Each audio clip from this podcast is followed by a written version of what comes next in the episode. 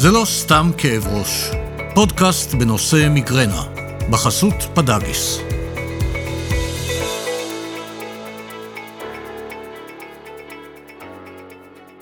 שלום, אני שרון ברקת. אם אתם סובלים ממיגרנה, אתם מסכימים בוודאי עם ההגדרה של ארגון הבריאות העולמי, שמתייג את המיגרנה כמצב תחלואה כרוני ומגביל מאוד. המחלה הזאת פוגעת באופן קשה באיכות החיים של החולה. אם אתם, או מישהו קרוב אליכם, סובלים ממיגרנה, אתם רוצים בוודאי לדעת יותר על המחלה הזאת. לשם כך, הזמנו היום לאולפן שלנו את דוקטור רחל הרינג חנית, נוירולוגית בכירה, מנהלת מרפאות כאבי ראש במכבי ובמאוחדת, הקימה וניהלה בעבר את היחידה לכאב ראש בבית החולים מאיר. שלום דוקטור. שלום וברכה. אולי נתחיל ממקור השם מיגרנה. מאיפה בא השם הזה, ומה הוא אומר על המחלה עצמה? השם מיגרנה בא מהשפה היוונית, אמי קרניה. אמי זה חצי, קרניה זה ראש. הכאב לעיתים מאוד קרובות מופיע רק במחצית אחת של הראש, יכול להיות ימין, יכול להיות שמאל, ומכאן בא השם אמי קרניה, מיגרנה. בהרבה מאוד אנשים, הכאב אפילו, אם הוא לא חד צדדי, לא נחשב כהתקף של מיגרנה. בעברית אנחנו קוראים למיגרנה צלחה. לטובת המאזינים שלנו נשאר ברשותך עם מיגרנה. אז האם אפשר לומר שמיגרנה היא בעצם כאב ראש חריף במיוחד? ראשית, אני רוצה להגיד שכאשר אדם סובל מכאבי ראש קשים, חוזרים, בהתקפים, או גם אדם שמוכר לו כאב ראש התקפי, אבל הופיע לו כאב ראש קשה במיוחד, חייב שיפנה לרופא על מנת שיעשה את ההבחנה הנכונה וייתן את הטיפול המתאים. מיגרנה זוהי מחלה התקפית שיכולה להופיע בכל גיל, בדרך כלל מופיעה סביב גיל ההתבגרות, והשיא של ההתקפים בסביבות גיל 30, 40, 50. אם המיגרנה היא לא כאב ראש, איך אפשר לדעת למעשה אם מה שיש לי זה מיגרנה? על מנת לאבחן מיגרנה חייבים למלא מספר קריטריונים. ישנם סוגים שונים של מיגרנה, בגדול אנחנו מחלקים את המיגרנה לשני סוגים, למיגרנה ללא אאורה ומיגרנה עם אאורה.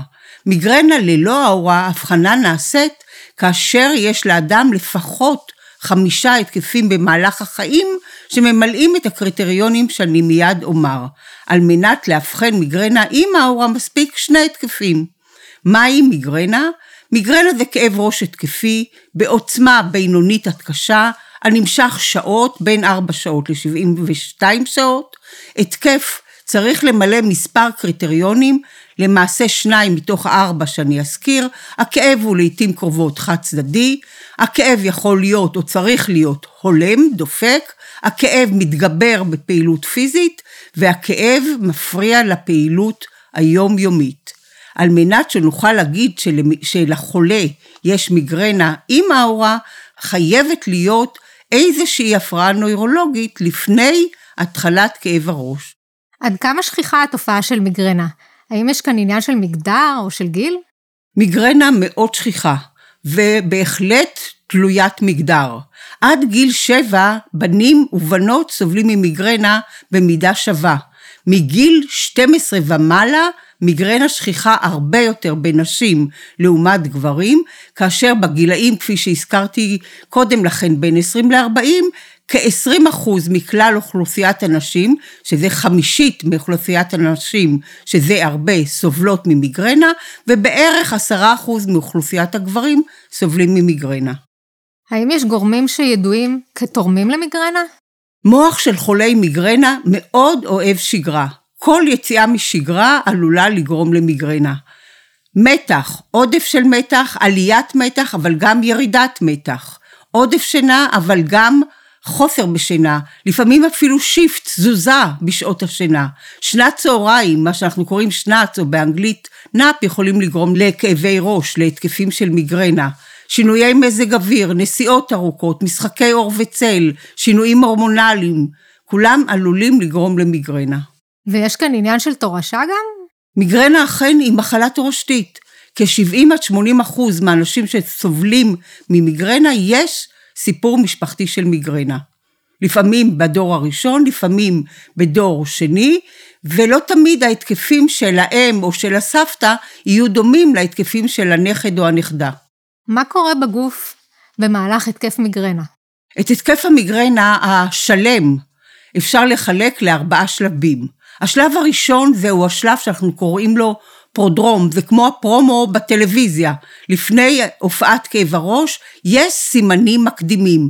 הרבה פעמים זה סימנים רעים, סימנים לא טובים, לפעמים זה דווקא סימנים טובים. בדרך כלל הפרודרום יכול להימשך שעות עד ימים, והוא בדרך כלל מלווה במצב רוח ירוד, בחוסר אנרגיה, בעייפות, לפעמים בפיהוק, אדם מפהק בלי שהוא יהיה עייף והוא לא מבין למה הוא מפהק, וכפי שאמרתי זה יכול להימשך שעות עד ימים. זה זמן לא בדיוק ברור ומוגבל.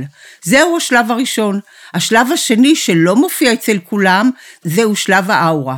השלב הזה מופיע באחוז קטן של החולים ממיגרנה, זהו השלב של החסר הנוירולוגי. אותו חסר נוירולוגי שהזכרתי קודם, לעתים קרובות מאוד מדובר בהפרעות בשדה הראייה, קווי זיגזג, סנוור, היעלמות של חלק משדה הראייה, לפעמים אפילו עיוורון שלם, ובהמשך יכולים להופיע גם סימנים נוספים, חולשה של יד, הפרעה בתחושה, וסימנים אחרים שמקורם במערכת העצבים המרכזית. השלב הזה נמשך בין חמש דקות לשעה שלמה, ובעקבותיו מופיע השלב השלישי, בדרך כלל אין חפיפה בין השלבים, שלב אחד נגמר והשני מתחיל, ואז מופיעים כאבי הראש. כאבי הראש בדרך כלל הם בינוניים עד קשים. הכאבים, כפי שהזכרנו קודם, הם לרוב חד צדדיים, לרוב הולמים, אבל הם יכולים להיות גם לפעמים דו צדדיים, ולוחצים. הכאב מלווה בבחילה, הרבה פעמים בהקאות, ברגישות לאור, לרעש, לקול, למגע. יש אנשים שלא יכולים להרכיב משקפיים או לא יכולים להסתרק אפילו בזמן הכאב. השלב האחרון זהו השלב של הפוסט-דרום, אחרי כאב הראש. כאב הראש חולף, אבל עדיין לא ניתן לחזור לשגרה, לא ניתן לחזור לפעילות היומיומית, ושוב, שלב הזה הרבה פעמים הוא דווקא שלב של סימנים רעים, כמו שאמרתי, לא ניתן לחזור לשגרה. אנשים מספרים, אני מרגיש כמו אחרי שפעת, כמו אחרי איזושהי מחלה דלקתית, מחלה קשה, שהתישה אותי. נדיר, אנשים מספרים שבשלב הזה, שוב, זה שלב שיכול להימשך שעות עד ימים, הם מרגישים הרבה יותר טוב, הרבה יותר אנרגיה, כאילו שהגוף מחזיר לעצמו את השעות שהלכו לאיבוד בזמן ההתקף. אז אם מסתכלים על ההתקף כולו, כמה זמן בעצם הוא נמשך? הכאב יכול להימשך בין 4 ל-72 שעות, אבל ההתקף עצמו בהחלט שעות עד ימים. מה עלולים להיות הסיבוכים של מיגרנה? חולים ממיגרנה יכולים לפתח שבץ מוחי. שבץ מוחי, כמו גם סיבוכים אחרים שהם התקפי לב ומחלות בכלי הדם, גם המרכזיים וגם ההיקפיים, שכיחים יותר בחולים הסובלים ממיגרנה עם אאורה. בנוסף למחלות גופניות, חולים ממיגרנה יכולים לפתח דיכאון וחרדה. איך את מציעה להיערך מראש להתקף כזה? איך בכלל אפשר לנצח את המיגרנה? המיגרנה ללא טיפול תמיד תמיד מנצחת. על מנת לנסות למנוע התקפי מיגרנה, או לפחות להוריד את התדירות שלהם, את המשך והעוצמה, חייבים לשמור על אורח חיים תקין, אורח חיים בריא, שכולל אכילה, שתייה, שינה מסודרים בשעות קבועות, פעילות גופנית קבועה, שיטות הרפייה, כולל ביופידבק, יוגה, מדיטציה, טאי צ'י, ולפעמים בעיקר בנשים שסובלות ממיגרנה שקשורה לשינויים הורמונליים, גם מגנזיום יכול לעזור במניעת ההתקפים. הדבר הבא שמאוד חשוב הוא שיש צורך לקחת טיפול מיד בתחילת התקף. נכון שהטיפולים הייעודיים למיגרנה יעזרו גם אם הם נלקחים מאוחר יותר, אבל הם הרבה יותר יעילים כאשר הם נלקחים מיד בתחילת ההתקף. ויש לקחת טיפולים ייעודיים להפסקת התקף של מיגרנה ולא משככי כאב באופן כללי. מדברים הרבה על הקשר בין תזונה למיגרנה, גם את הזכרת את זה. את יכולה להרחיב קצת? הדבר החשוב ביותר הוא אכילה מסודרת, כמויות קטנות, לעתים קרובות.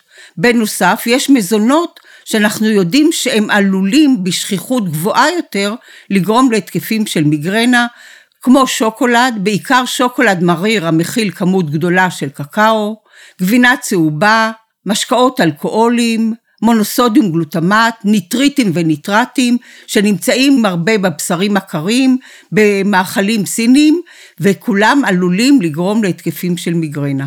ומה לגבי הקשר בין מיגרנה למזג האוויר?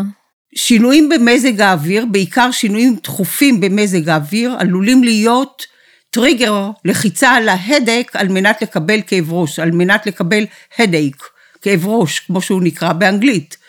עונות מעבר, אביב וסתיו, עלולות להיות תקופות רעות, תקופות בהן התקפי המיגרנה יעלו בשכיחותם ובעוצמתם. יש לי חברה שהיא שמאלית, והיא סובלת ממיגרנה. היא טוענת שיש קשר, שאנשים כמוה, שמאליים, סובלים יותר. אה, בהחלט אה, דבר מעניין, כי אכן הדבר נבדק.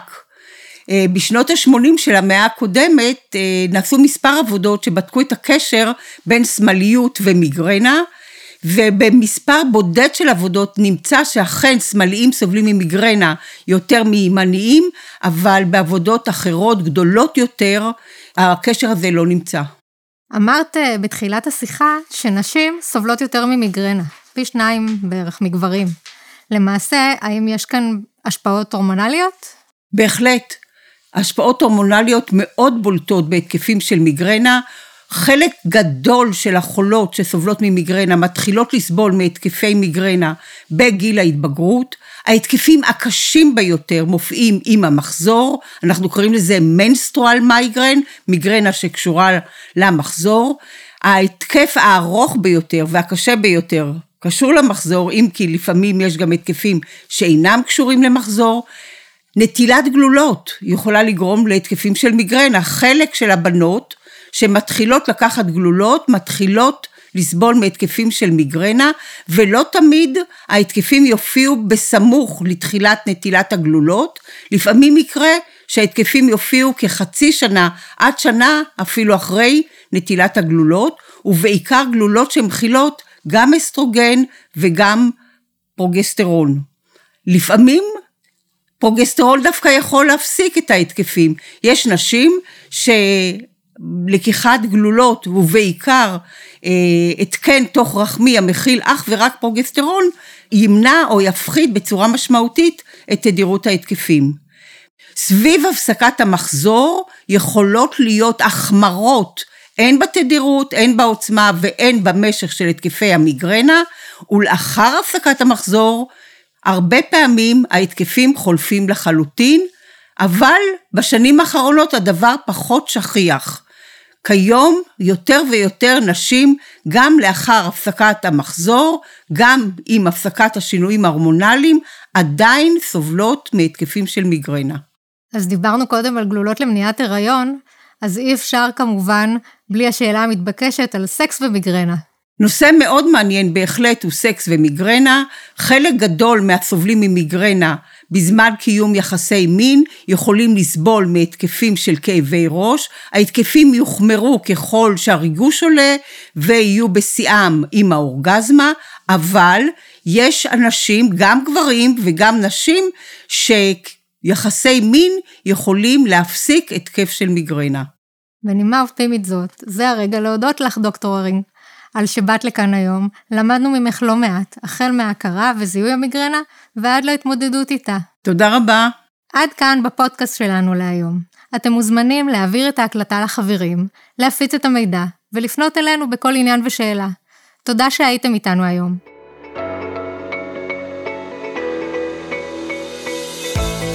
מידע זה נכון לינואר 2022 ומוגש כשירות לציבור בחסות חברת פדגיס ישראל סוכנויות בערבון מוגבל. לכל שאלה בנושא יש לפנות לרופא המטפל, כיוון שמידע זה אינו מחליף ייעוץ רפואי. הפודקאסט מיועד לספק מידע כללי בלבד, ואינו מהווה עצה רפואית, חוות דעת מקצועית או תחליף להתייעצות עם מומחה. האורחים בפודקאסט אינם עובדי פדגיס או נציגיה. התכנים נבחרים ומובאים על ידם על מנת לסייע בהרחבת הידע. יש להתייחס לתכנים בזהירות הנדרשת. אין להסתמך על מידע המופיע בפודקאסט לשם טיפול רפואי כלשהו. העושה כן, עושה זאת על אחריותו המלאה והבלעדית.